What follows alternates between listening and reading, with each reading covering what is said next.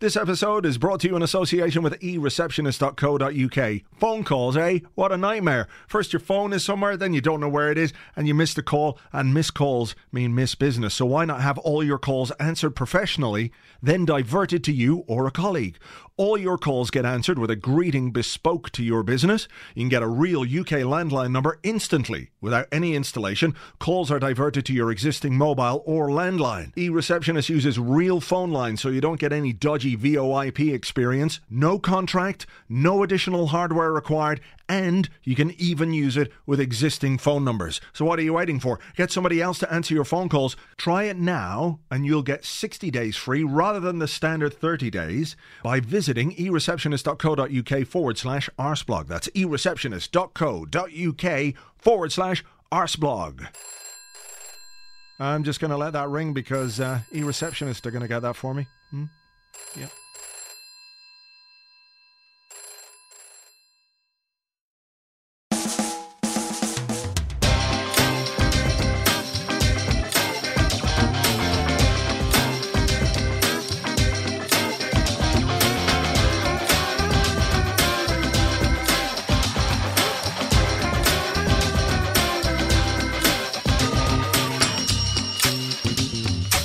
Hello there, welcome to another Arseblog Arsecast right here on arseblog.com. Hope you're well. This is episode number 369 of the Arsecast, which is quite a cool number. I'm sure I've told you before on this podcast about my, I don't know if you would call it a love, but I have this thing where I see numbers and I try and make patterns out of them, particularly with car number plates. So if there's a, a car ahead of me in traffic, I'll try and figure out some kind of pattern to the, the numbers on the number plate. But 369 is a great number because obviously it's sequential. You've got 3, 6, and 9.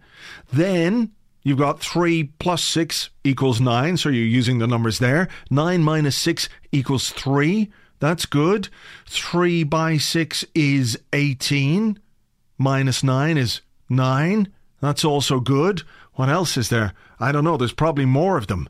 36 divided by 9 is 4. Well, that's nothing. But there you go. Uh, that's I'm, I'm kind of out of it. I just realized that now as I was looking at it. I probably should have, you know, worked it out done a bit more mathematics on it, but there you go. Episode number 369. So welcome along and I hope you're you're doing okay today. We weren't here last week obviously because of the international break, but we're back. We've got football this weekend to look forward to and of course we've got lots of football to look forward to in general between now and the next international break which is not until March. March of next year. So that's good. We don't have to worry about players going away and getting scrunched while they're uh, playing for their countries. Thankfully, that didn't happen this uh, this particular break. I'm sure there will be some physical effects from some of the journeys and trips and matches that they play, but nobody, as far as we're aware at this point in time, has picked up another injury, which is which is a good thing. That is a good thing. I should tell you that this particular Arsecast, it is laden, laden down with prizes for you to win particularly, and I know this is going to sound a bit strange, particularly men with beards. Yes, we have some products to give away from a company called Percy Nobleman or Percy Nobleman. I don't know. How do you say that? Nobleman, Nobleman. He's a Percy Nobleman. Anyway, there's a real whiff of um, Andrew Allen off Percy Nobleman. I'm sitting here surrounded by these bottles of beard wash and beard balm and it's like having lots of Andrew Allens looking at me. It's it's all a bit strange. But anyway, I'll give you details of how you can win those uh, a little bit later on for those of you with, with beards. And I'm sure that there are many of you out there who do have beards. We are living in the era of beards, aren't we? I know there's a, a sort of um, an association with hipsters and all that kind of stuff, but beards are cool. I like beards. I think more men should wear beards. I think more men should wear hats. I mean, how do we know now when a group of men are really, really happy about something. Remember when they used to go, huzzah! and throw their hats in the air, their caps in the air, and everyone knew that everyone around them was, was very happy. Now, oh, cheers. They could be pretending. You can't just, you can't fake a cap throw in the air or a throw of a hat in the air. So more hats, please, gentlemen. I think that's what we need. Anyway, Bearded gentlemen, listen out later on for your chance to win some fantastic products to keep your beard in tip top condition. As well as that, we've also got a prize to give away from our good friends at Savile Rogue. You don't need to be a watcher of Game of Thrones to know that winter is coming and Savile Rogue make great things to keep you warm. Tonight, we've got a brilliant prize a, uh, cashmere sweater to give away worth £149. So um, make sure you keep your ears peeled a bit later on for details on how you can win that. So there you go. Lots of prizes to give away on this particular Arsecast, which is good because, you know, there's not a great deal to talk about. It's been a very quiet international break from an Arsenal point of view, of course, but obviously other things have happened in this international break which have made headlines and remain talking points and I don't know. We just wish people would leave each other alone, right? That what happened in Paris is awful and what happens to people every single day all over the world. Ordinary people who just want to live a life like we do and just want to be happy and work and mind their kids and see them grow up and see their grandkids and not have to live in fear or under tyranny or the yoke of oppression because of somebody else's ideology or, or, or desire for power. Whatever it is, they use it as uh, an excuse to behave in a way that nobody should behave. And I'm all for personal freedom. I believe fully that people should be able to do whatever they want. They should be able to believe whatever they want. But that should never, ever come at the expense of somebody else. That you can pray or you can not pray. You can behave in ways, whether it's morally, sexually, whatever it is, other people may not like, but as long as you don't do anything to hurt other people, what difference does it make? It shouldn't make any difference to anybody else, but just gets um, a little bit depressing at times, doesn't it? When you see things happen with such regularity, and in a way, and it sounds terrible to say that you become inured to the deaths of innocent people, but I, I think that's just uh, the human condition, the way we try and deal with it, because otherwise you go mad. But look, sorry about that, bit of a tangent. Football is back, and football is something that has brought all of us here together. You're listening to my voice because of football, and I'm talking to you because of football. Otherwise, I'd be a very strange man indeed, sitting here talking into a microphone to nobody for no good reason. That's not to say I wouldn't do that. I probably would. In fact, I, I have. But we won't go there. The Andrew tapes, hopefully, will never see the light of day. What happened in Paris is something we're going to have to come back to with our guest in a couple of moments' time. But first, let's do a competition for Savile Rogue, right? Savile-rogue.com. They make the finest cashmere stuff that you will find anywhere. Heart, hearts, I was going to say. Hearts? They do not make cashmere hearts. They make hats they make scarves, they make gloves, they've got sweaters, they've got wrist warmers, they've got hip flasks, they've got a ton of stuff there for you to wear, or that would make fantastic Christmas presents for the football fan in your life. No question for this one. This is for a £149 cashmere sweater, which you can see on the website, and that's what you've got to do to enter the competition. Simply go to savile-rogue.com. That's savile-rogue.com Look in the top left and just tell me what the logo is. Very simple. So look at the Savile Rogue website, tell me what the logo is, and email your answer, please, to competition at arseblog.com. That's competition at arseblog.com. And I will give you the winner of that on next week's Arsecast. The winners of the competition that we did on the Arsecast Extra on Monday will be announced a bit later on in this show. So there we go. We're kind of on top of things. We're moving on. We're moving forward. We're getting into it. So let's talk to somebody about what's happened this week because uh, obviously the events in Paris uh, were a big thing. Uh, there was also some stuff from Arsene Wenger, which is very interesting, talking not for the first time in recent memory about performance enhancing drugs, about doping in football, whether or not it's a, a big issue for the game. So I'm going to talk to somebody who knows a lot about both of those things. And as always, I'm delighted to welcome to the show Philippe Auclair. Hi, Philippe. Hi, Andrew. The international break is, um, it's difficult to know where to start with this one because normally we look at it as a pain in the arse, but this one has taken on huge resonance, yep. not simply for football, but also for, for the people of France. Yes, it's very difficult to, to know what to say really because uh, uh, the occasion in, in Wembley, I mean, I was there obviously, um, was something very peculiar. Um, the fact that the players managed to go through the the whole 90 minutes with the kind of dedication they did is quite remarkable and the way they they managed to um, strike exactly the right balance um, I mean, it's one thing which was really quite staggering. I mean, it was incredibly emotional for, for everybody concerned. Mm. Um, but for once, the FA did the things well, and um, both teams behaved absolutely magnificently. It was not overdone, which is one thing. One of it was one of my fears that you can overdo this sort of thing. It was very dignified. Yeah. Um, and it was done with just the right measure of respect, and, and the game was actually a decent game of football as well, which I know sounds completely ridiculous, but it did matter a bit, as a matter of fact. You know that it was a game of football which people enjoyed, and the atmosphere within the stadium is something that I'd never experienced before. And I must say, in some ways, I, I hope never to experience again because of the circumstances. Um, you know, this one thing is that every single person who's lived in Paris or has friends in Paris, it's only a matter of degrees of separation. And we all know somebody who was directly involved in, in the attacks, or we know somebody who knows somebody who was involved in the attacks. And of course, as you know, Lassana Diarra lost his uh, one of his cousins, and uh, Antoine Griezmann um, was a very, very worried man uh, because of his sister. I'm sure it's valid for other.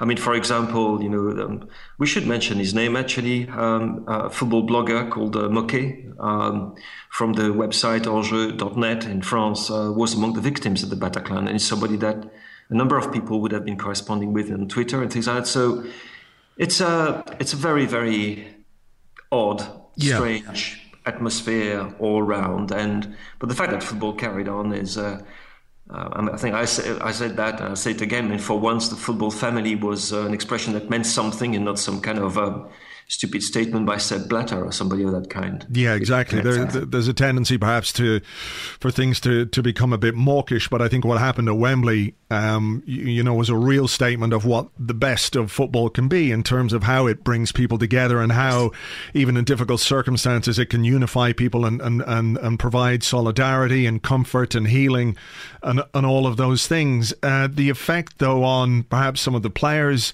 on the night we saw Laurent Koscielny in the pictures looking particularly distraught uh, because of the emotion of the moment. And Arsene Wenger spoke today, and I know you haven't quite seen the, the comments yet, so I'll, I'll, I'll read them out to you. Mm. Arsene Wenger said today about Koscielny he had a fantastic game against Germany, and you could see that on Tuesday night he was not himself. It affected him deeply, and I didn't recognise the player I saw on Friday night on Tuesday night. He said, I'll talk to him. I'll talk to him to see if he's completely recovered and focused. And he's talking about the game against West Brom. Then he says, You have to trust the player in these kind of situations. Today in the Premier League, you don't get away with 80% focus. You have to be completely committed. And what I want from him is that he feels completely committed and feels ready. If not, I, I, won't, I won't play him, which is yeah. completely understandable.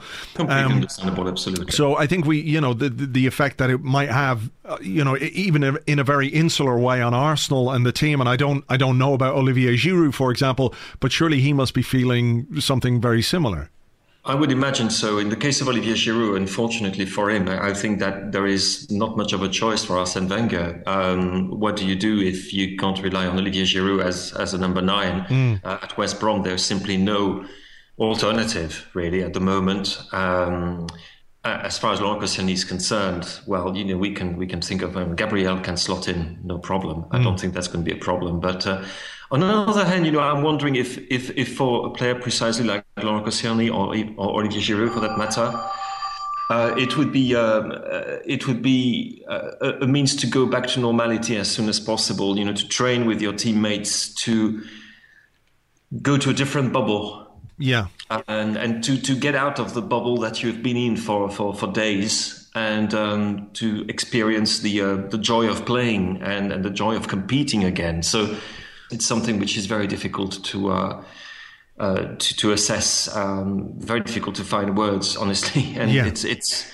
I don't know exactly what to expect um, this weekend. Um, um also, because um, the operations are ongoing, and the you know the state of alert in France, as you you know as you know, it's basically we're um, state of emergency. Uh, there's a vote. I mean, as we speak, I don't think there's any response for um, any, any uh, response from the National Assembly as to whether the state of emergency will be extended to three months, which of course will have, by the way, some implications football-wise.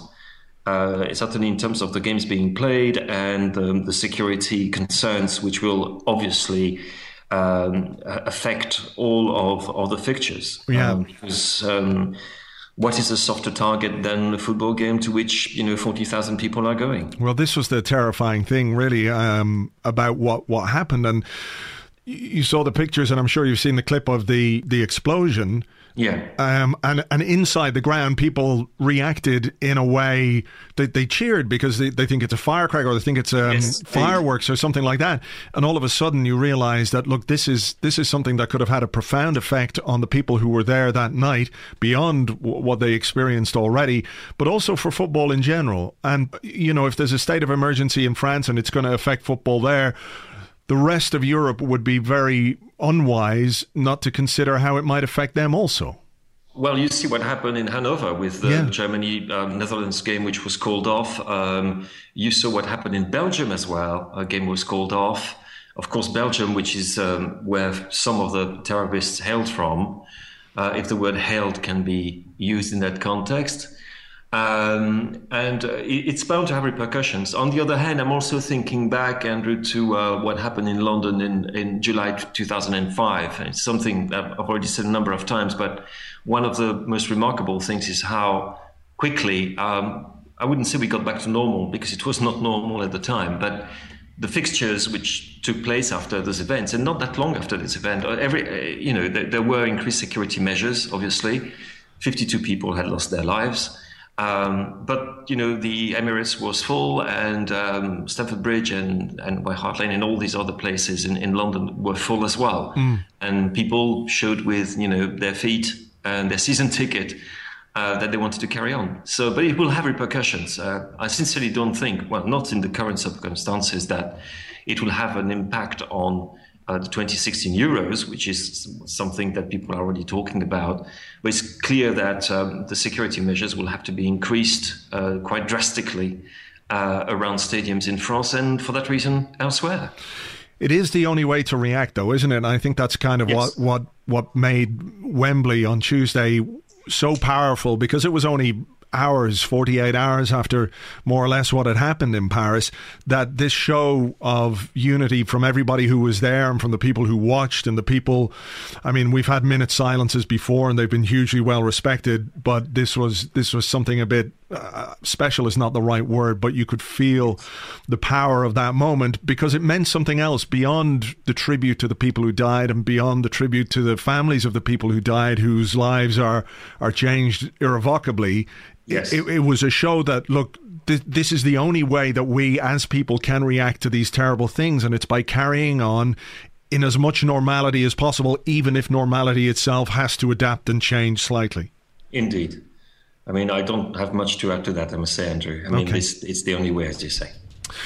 All right. Well, look, um, it's been a strange international break, but we we look to. Um, we look to carry on, as we said, and football returns. And Arsene Wenger has been talking again in his press conference today about uh, doping in football, and he had some things Yeah. to say, obviously, in that that wonderful uh, interview with L'Equipe Sport and Style, which. Uh, which truly brought Arsene Wenger, the philosopher, to the fore. Um, it was a, a, an amazing piece, an amazing interview, because so often when you see Arsene Wenger interviewed, and I know that circumstances don't necessarily allow for, for that kind of interaction between a journalist and, and Arsene Wenger, normally in a press conference, um, you know, papers and and uh, and television companies are looking for a particular angle or particular story rather than to try and explore the depths of a man and his humanity.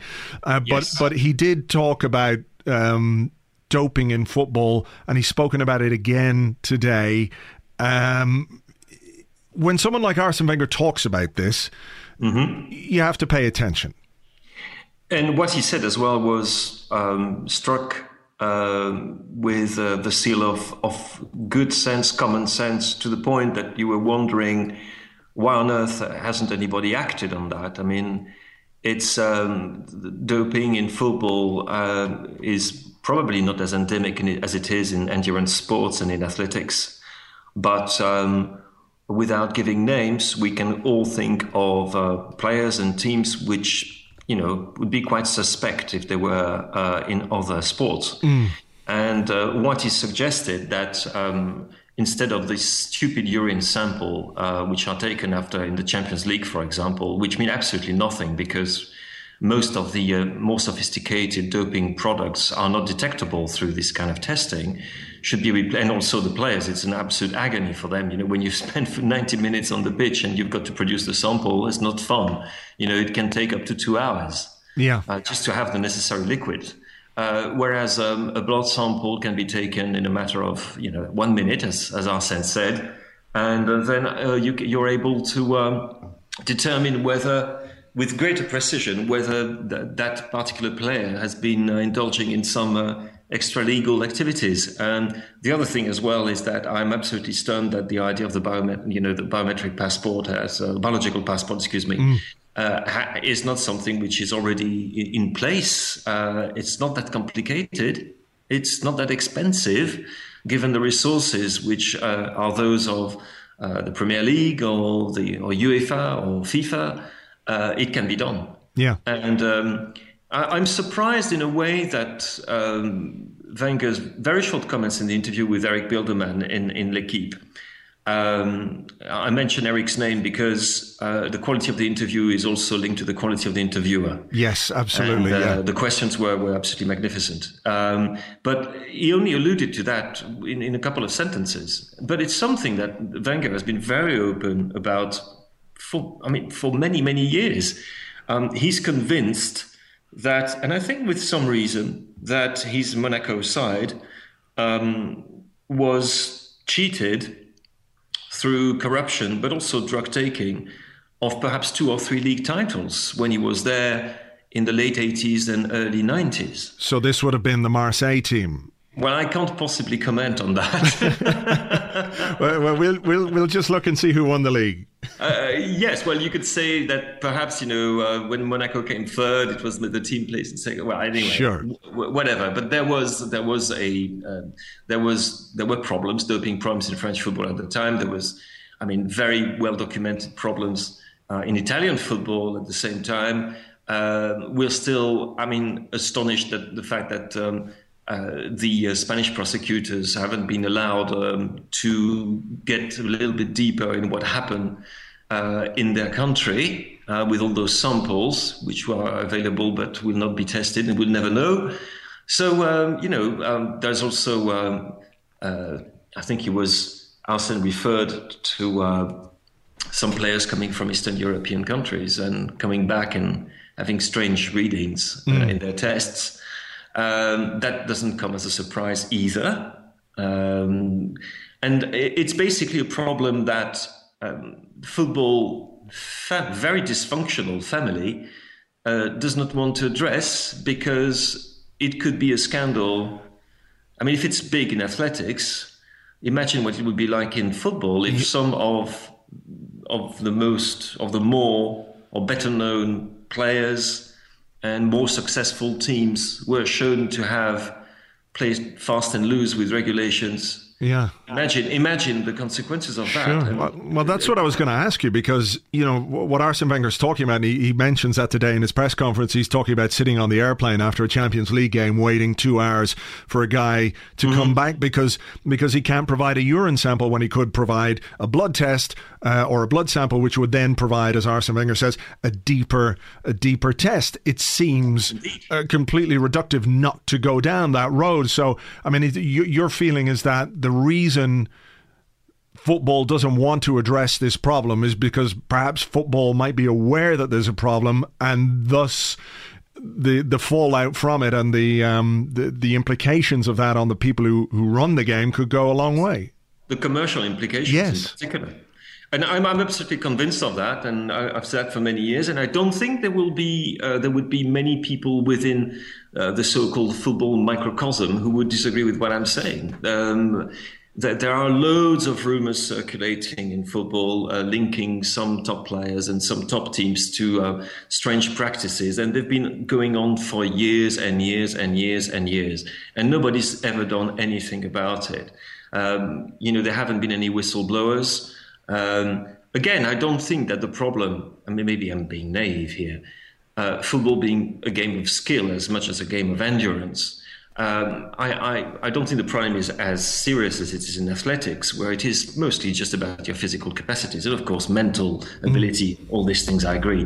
But it's first and foremost your athletic abilities which determine whether you're going to be successful or not. Uh, in football, that's not quite the case. So there is no drug yet uh, which can give you, uh, you know, um, uh, I don't know uh, Thierry yeah, Henry's touch, or, course, uh, yeah. or, or, you know exactly. There's nothing like that, um, or Dennis Bergkamp's touch or intelligence. Um, I wish there were. yeah, well, I, I take these. it. um, but it, it's it's not the case, and I, I think that the football fans as well, uh, in a way, are, are as, as, we all are, are a bit blind to the shortcomings of their sport and their own club. Yeah, and um, you you you do not want to have your icons, your heroes, thrown off their pedestal because they've been uh, indulging in those um, again these extra legal uh, activities. Mm. You don't want it, and the sponsors don't want it to happen. It's the worst thing that can possibly happen if you if the public loses confidence in in a, in a particular team or a particular player. Um, the consequences on international competitions could, could be absolutely huge, and uh, what I would say is that uh, you should we should apply to football exactly the same rule that people who know cycling applied to cycling when doping became endemic in the 1990s. And I mean serious doping, not just taking an amphetamine tablet or caffeine tablets or things like that. Mm. Or, or, diuretics and, and you know, uh, when I'm talking about EPO and, and uh, human growth hormone and, and things like that, um, is that wh- whatever it's not suspicious, but whatever is impossible is impossible. And whatever uh, is impossible and happens means that something strange is going on. Yeah, I mean it's and that's that's that's a golden rule, and I'm afraid that it's absolutely uh, uh it's ironcast. I mean, it's, there is absolutely no way if people shouldn't be running in the 90th minute as they were running in the second minute of a match. That's full stop. That's now, yeah. Full stop. I mean, that's that's that, it, it, it's not possible. It's just not possible. Nobody can do it. The Daniel Taylor wrote a good piece in the in the Guardian at, at, the weekend. He talked about football shuffling its feet and looking the other way and hoping the problem mm-hmm. goes away. Um, and you mentioned a whistleblower there, uh, and I, you know, I think uh, you've probably read the book by Paul Kimmage, Rough Ride, of course, in which he he documented. Um, what was happening when he was a professional cyclist and, and went against the the omerta of the peloton, so to speak. Um, if if football looks the other way and the authorities look the other way, maybe there's somebody out there who uh, has knowledge or experience of this who can perhaps become a footballing Paul Kimmage. But the risk of that, of course, is that you you you can be cast as an outsider or or dismissed as a crank, or there could be a smear campaign against you. Is is that what it's going to take for somebody to yes, to come uh, forward uh, and, I, and to risk that?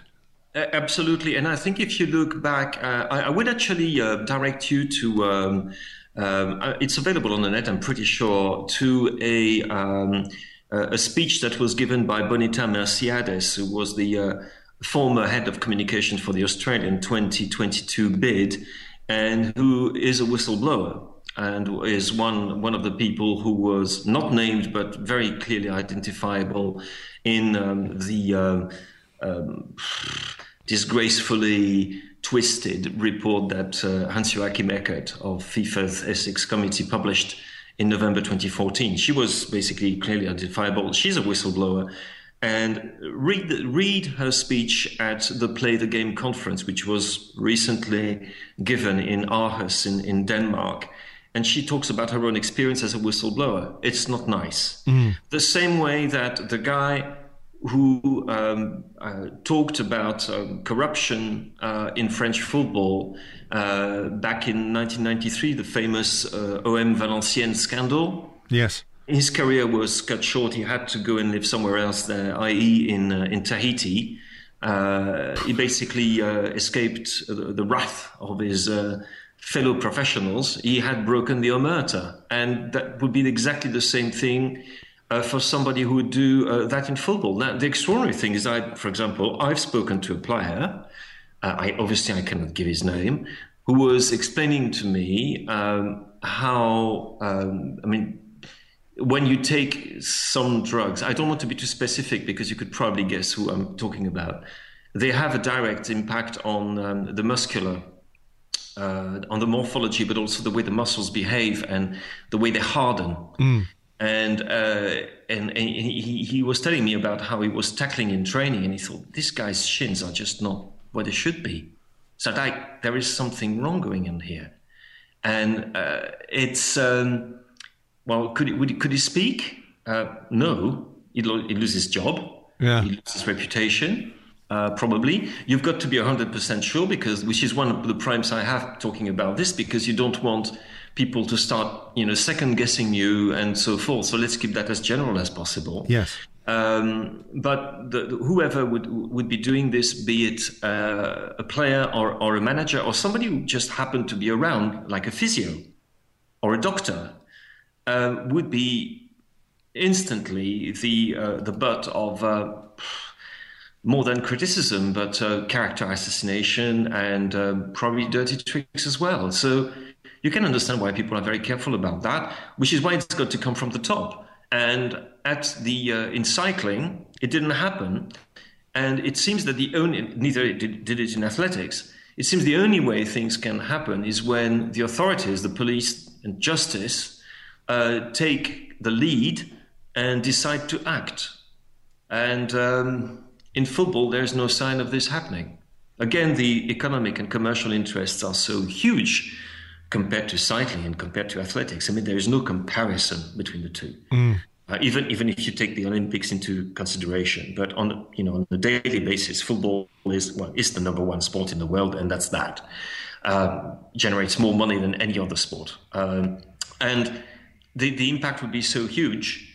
I mean, I've, I've, I've yet to hear any sponsor of uh, the Champions League asking for more transparency in drugs testing. We know who they are. So maybe it could come from the fans as well.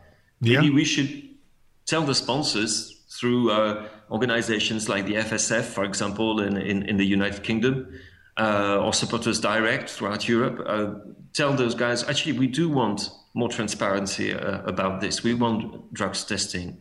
We want this to be an even playing field. Mm. We don't want to be this to be a barnet, as it, it's uh, an underhill. Yeah. as it, it's it's it's uh, it's going one way, not the other. Yeah. Um, but it, it's going to take, I mean, a complete revolution, and maybe you know, maybe Wenger uh, could be, uh, I mean, a, a, flag bearer for this. Mm. What about the other managers in football? What about, um, you know? In a way, maybe they're not going to piss on their own chips, if you'll pardon the expression. But you know, if if you are for a clean sport, and if this is what's important and what will make the sport great for years to come, um, do you think that perhaps after speaking out about this once, twice, three times now, the other managers are going to be asked about it, and perhaps that with a bit more pressure from within the game itself, that those changes can be made? No, I don't think it will happen. Um, you don't think any other managers will speak out about it or will be asked about it or? I think they should be asked about it. Mm. I hmm. don't, I'm not sure that they will necessarily follow uh, Wenger's lead on this one. And again, um, I can't name names, but uh, yeah, I, can I can see why they wouldn't do it. And I, I it's, it's, you've got to, you know, the, the other thing is that you, you've got to be absolutely. You can't go around and, and branding this person a, a cheat or, or whatever uh, you've got to have elements at your disposal. And uh, football is a very gossipy world. Yes. And um, as I said, you know, stories circulate within the milieu, but they don't get out because nobody's got the, uh, you know, the, the, proof. As for example, um, you know, you had when uh, the French police raided the Festina team in the Tour de France, or when um, WADA commissioned this independent report um, and, and, and had this commission. I mean, I wish, you know, Dick Pound, you know, for goodness sake, what a man. I love him. I take him and ask him to do the same thing for football. And there's a complete lack of leadership um, which is also, you know, one of the, at the moment, we were talking a lot about football governance, and I think people are a bit too obsessed about things like corruption and brown paper envelopes and uh, things like that. But surely um, it, it is a question that uh, FIFA and, and, and our own confederation, UEFA, should put at the top of their agenda. But is there any sign of this happening? Um, yes, they talk about anti-doping. They say that you know doping is wrong and that they're doing their utmost to do this. They could do far, far more. Mm. Is the will there? And we, we're going to have a new FIFA president in February. The election takes place. Uh, has any of the candidates yet spoken clearly about um, the, the doping issue? Not really. Not really. Perhaps the question should be put to them too. Mm. Perhaps the question should be put to uh, what is left of FIFA at the moment and what is there is of, of UEFA at the moment. Perhaps Gianni Infantino, the candidate for the presidency of, of, of UEFA, of, of, FIFA, and General Secretary of UEFA should be asked those questions next time is uh, he appears in public. And actually, that's a very good idea. Next time I see him, I'll put the question to him. Yes, do that. That would be great. I will do that. Perhaps you could do no it. Problem at all. Perhaps you could do it um, at the start of one of those interminable draws for the Champions League or, or, or the UEFA or the Europa League, rather than listen to that make him answer something interesting, you know. Yeah, absolutely. Let's do that. Yeah, it'll be interesting though to see, you know, the the, the response to Wenger's comments, and perhaps the the lack of response might tell us as much as we need to know. I think it will be a lack of response more than anything, unless it is fanned by the uh, by by the media. And uh, I, I think, as a matter of fact, more attention has been given to what Wenger has said in England, and I would say in well, the British Isles, yeah. than than than have than has been elsewhere. Obviously, because Wenger is the manager of Arsenal in the Premier League and so forth. But I haven't seen many many uh, reactions outside of that, uh, outside of the British Isles. Um, um, be it you know France, there's been some, but Germany, no, I haven't seen much. Uh, Italy, Spain, you name it. Russia, no, I haven't seen anything. Mm. I might be wrong. You know, if I'm wrong, I, I do apologize. But. I, I, it's very much um, a one-man show at the moment. Seems to be all right. Well, look. Um, we can come back to that and we'll obviously uh, talk to you as and when you manage to pose that question to the man we just spoke about. So I'll let you know about it. Yeah, do have a tape recorder on you. But very quickly, um, let's let's discuss Arsenal just for a little bit. Um, yeah. The fixtures coming up aren't terribly unkind. That's uh, an interesting double negative. It is. Like it's a good one. I like it. Good, like but it. but um, ideally, you'd be able to perhaps rotate the squad a, a little bit over the coming weeks. Um, whatever you can rotate. Whatever. With, with, whoever is left. this is this is exactly the point. Uh, no Aaron Ramsey for this weekend. No Alex Oxlade Chamberlain for this weekend. Although Hector Bellerin returns. Alexis has been away playing two busy internationals. Even Joel Campbell was away playing an international at, at midnight the other night uh, UK time. So um, th- th- there's a bit for the manager to to work out there. Alexis in particular. How how do you view how we continue to get the best out of him, despite the fact that it looks as if all the football that he's been playing is catching up with him? I think it's uh, how do we get the better of Alexis rather than how do we get the best? Because okay. I don't think we're going to get the best of Alexis for a while. I mean, uh, you know, give give the man a, a, break, give him what he deserves, which is a round of applause and hoorays, you know, resounding around the stadium because what he's doing is just extraordinary. And this is a, this is a man who's been playing non-stop basically uh, for God knows how many years, and who was playing quite a lot when he was at Barcelona, which people have forgotten. He he played rather more than people think. Mm. And then he had the World Cup, and then he had the uh, Copa America, in which he was magnificent. Uh, he scored all these goals for Arsenal. He's still running as if if life depended on it. Maybe his life depends on it. Um, I don't know. He, you know, it's a bit like um, uh, one of those uh, engines which, to function, need to function. As in, the energy they spend is the energy they need to um, to function, which is weird way of putting it. Sure, but, I know what you mean. And um, if you look at the at the fixtures ahead, I mean, West Brom is by no means an easy one, but you would imagine that it's a very prudent, very cautious team, and you know, scoring one goal might be enough there. Uh, honestly, Dinamo Zagreb shouldn't be a problem, provided uh, that we play Petr Cech in goal this time. Uh, Norwich away, yeah, fine. Arsenal, uh, Sunderland at home, yeah, fine. Olympiacos is a huge, will be a huge game, as we all know on, on the 9th of December. But you're right, the, the, the fixture list is not unkind. And you would imagine but that, that by 21st of December, when uh, we welcome uh, in our own special way Manchester City, um, Arsenal could well be in a position where they're genuinely top of the league on their own. Mm. Because if you compare their fixtures list uh, to the fixtures list of the people who are around them, uh, it certainly is the most favourable. And um, after that, it's a bit more complicated. You know, uh, City, then Southampton away. that's going to be tough. That's going to be very, very tough. Is it about building momentum then, using these fixtures yeah. to like propel us into the, this difficult period and over the Christmas period? Obviously, you're playing, uh, you know, every every couple of days. So uh, this is yeah. a good chance of, of building some momentum. Well, the momentum is already here. If you look at the results, certainly in in, in the Premier League, you know, you, you, look at at the last six games, and you see you see five uh, wins and a draw against what is a very, very, very good Tottenham side. Mm. Um, so I think well, the momentum is there. There's no problem about that. The, the psychological momentum, unfortunately, um, it's a bit down to. Uh, I mean, there's it's it's just absolutely astonishing that you know we're we're 19th of November and here we are with I don't know 10 players in um, in in in the infirmary and and not 10 players who would be on the bench or in the reserves. Yeah. So in a way, but you know, you should see the glass half full and see that this uh, row of fixtures awaiting Arsenal when Arsenal is weakened um, is actually quite kind also for that matter, because if you had to play, say, uh, Manchester United or uh, Crystal Palace or uh, Everton or uh, whatever, one one of those sides were, were doing you know reasonably well, mm. You would say, oh dear, um, it's going to be tough. This time, you know, even with the um, smaller resources, lighter resources that Wenger has got at his disposal, surely, you know, when you look at those teams, you think, well, come on even with the injured players, Arsenal are vastly superior technically um, to to those teams. Mm-hmm. There's no doubt about that. There's a there's there's still a gulf between between them. So, you know, uh, uh it, it, would be a, a matter of managing um, a very tired and sore side.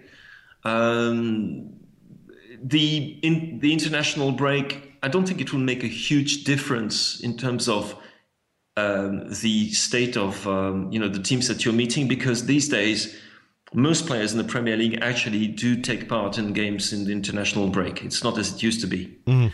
And I'm sure if you looked at West Brom, I mean, I haven't you know looked exactly, but for example, all the, the Northern Irish they play, um, and there's quite a lot of them in that team. Yeah. Uh, so um, it won't perhaps have the same impact that it would have been in years past.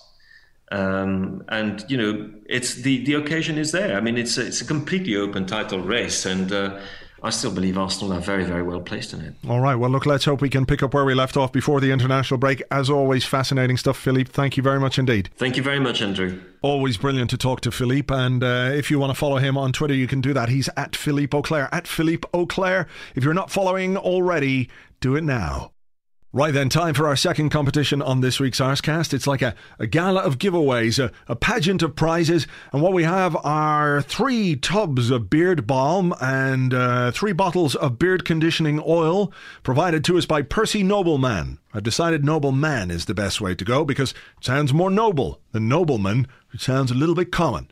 So, Percy Nobleman have given us these prizes. If you have a beard, if you'd like something to take care of it, well, this is just the stuff for you. And I should say that this competition is not open simply to men who have beards, even though the prize probably suits them better than anyone else.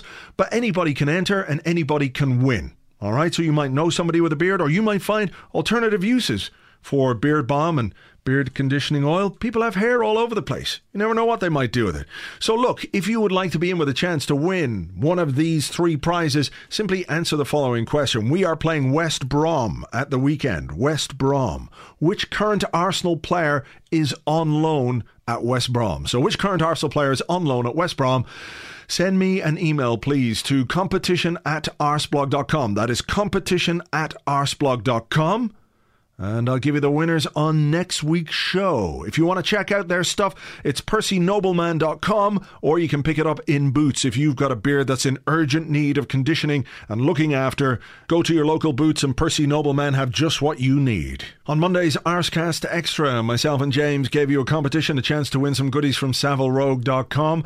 We had two pairs of wrist warmers and two beanie hats to give away. The random number generator has done its thing. It's picked out four winners. Oh, and I should mention that the uh, the answer to the competition was uh, Mathieu Flamini's first goal uh, for Arsenal came in a 7 0 win over Everton. So it was against Everton that he scored his first goal. Anyway, the winners are Adam Demetreu and Jack Pierce. You get the wrist warmers, and the beanie hats go to Julian Murray and Tad Swar. I'll be in touch with you guys, and we'll get the prizes sent out to you just as soon as we can. Remember that if you do want to do some shopping, some Christmas shopping, visit savile-rogue.com and use the code 10arsblog. That's 10 Arseblog, you'll get 10% off your order. So coming up to Christmas, you'll find exactly what you need for the football fan in your life at savile-rogue.com and use the code 10Arseblog to get yourself a 10% discount. So, looking ahead to this weekend's game against West Brom, a trip uh, away from home to play a Tony Pulis side, which is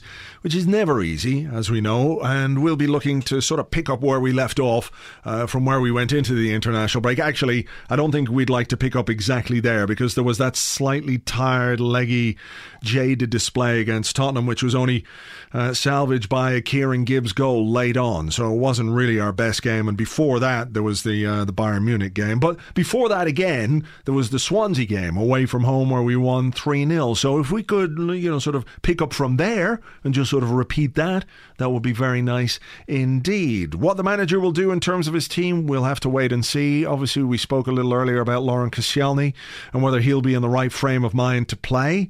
I have to say, I would be surprised if he wasn't. I think perhaps Tuesday the emotion of it all and how soon it was uh, after what happened in Paris, I think that maybe caught up with him a little bit. But you know, we all have those moments in our lives where we have a little bit of an emotional release, and that in itself is a, is a good thing, and you uh, you feel better afterwards. And I would be surprised if he wasn't in the team on Saturday. Uh, Alexis is just back, as we know from two internationals. Ideally, you'd like to rest him. Realistically, it doesn't seem possible, especially when Alex Oxlade-Chamberlain and Aaron Ramsey are not back in the side. Uh, two men who could perhaps have added a bit of zip and per- perhaps have uh, afforded the manager a chance uh, to rest Alexis. I don't think that'll happen. Mesut Ozil will be nice and fresh. Of course, he's had the uh, international break off, which was very kind of, of Jogi Löw. Thank you very much indeed. Uh, so he'll be well rested. Uh, Hector Bellerin is back also. That's good news. So he'll come in at right back ahead of Mathieu Debuchy. Up front without Theo Walcott, Olivier Giroud. Hopefully himself not feeling too fragile um, emotionally after after everything. He's the only forward we've got, really. I know Joel Campbell can play there, but I suspect Joel Campbell will play on the right hand side and you know we we go into a, a, schedule of fixtures as we said with Philippe that look very winnable that could garner us a lot of points. Before we hit a clutch of fixtures which are much more difficult. So these are the games against uh, West Brom and I'm not saying it's going to be easy but against Sunderland against Aston Villa against Norwich these are the games. I think if you really do have realistic ambitions of being champions you've got to win these games can't really afford to drop too many points because then you put the pressure on yourselves uh, in the bigger games. And look, we've done all right in those, but these are the ones. This is the bread and butter of the Premier League, and hopefully we can take uh, as many points as possible from these games. And then, of course, next uh, Tuesday there's a Champions League game at home to Dinamo Zagreb. Again, whether uh, Oxlade-Chamberlain or Ramsey will be back for that, I don't know.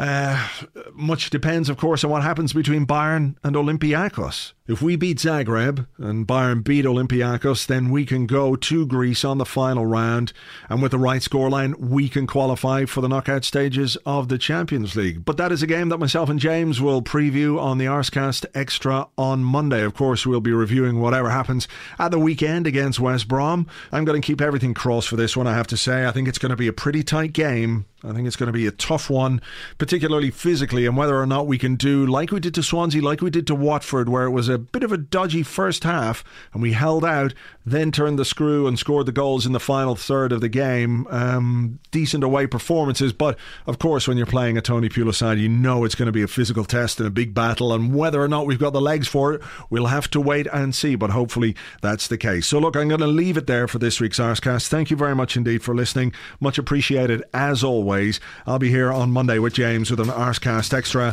So until then, have a great weekend. Here's the three points tomorrow.